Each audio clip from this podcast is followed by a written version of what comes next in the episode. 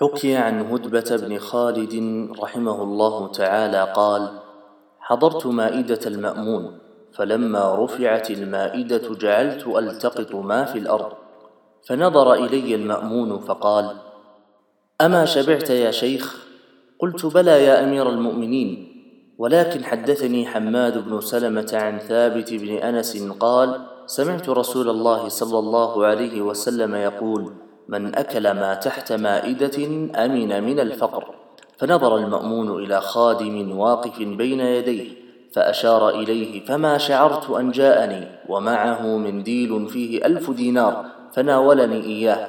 فقلت يا أمير المؤمنين وهذا من ذاك.